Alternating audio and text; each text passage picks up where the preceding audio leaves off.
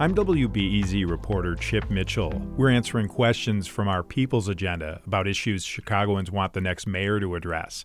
L. Bowers in Hyde Park asked this Why haven't the billions the city has spent on policing yielded more results? It's a fair question, given Chicago's nearly 700 murders last year, and because Chicago has more cops per capita than almost any other U.S. city. CPD now costs taxpayers about $3 billion a year. So, why so many murders?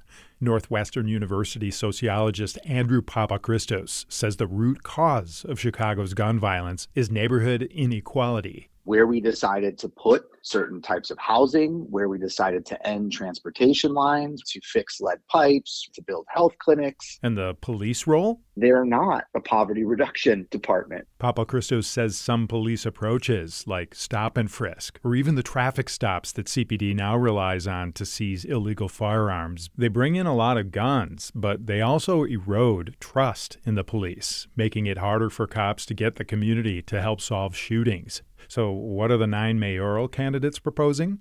All but two of them told us they would take on the inequality without shifting resources from the police. To learn more about what Chicago's mayoral candidates would do about crime, go to wbez.org/election.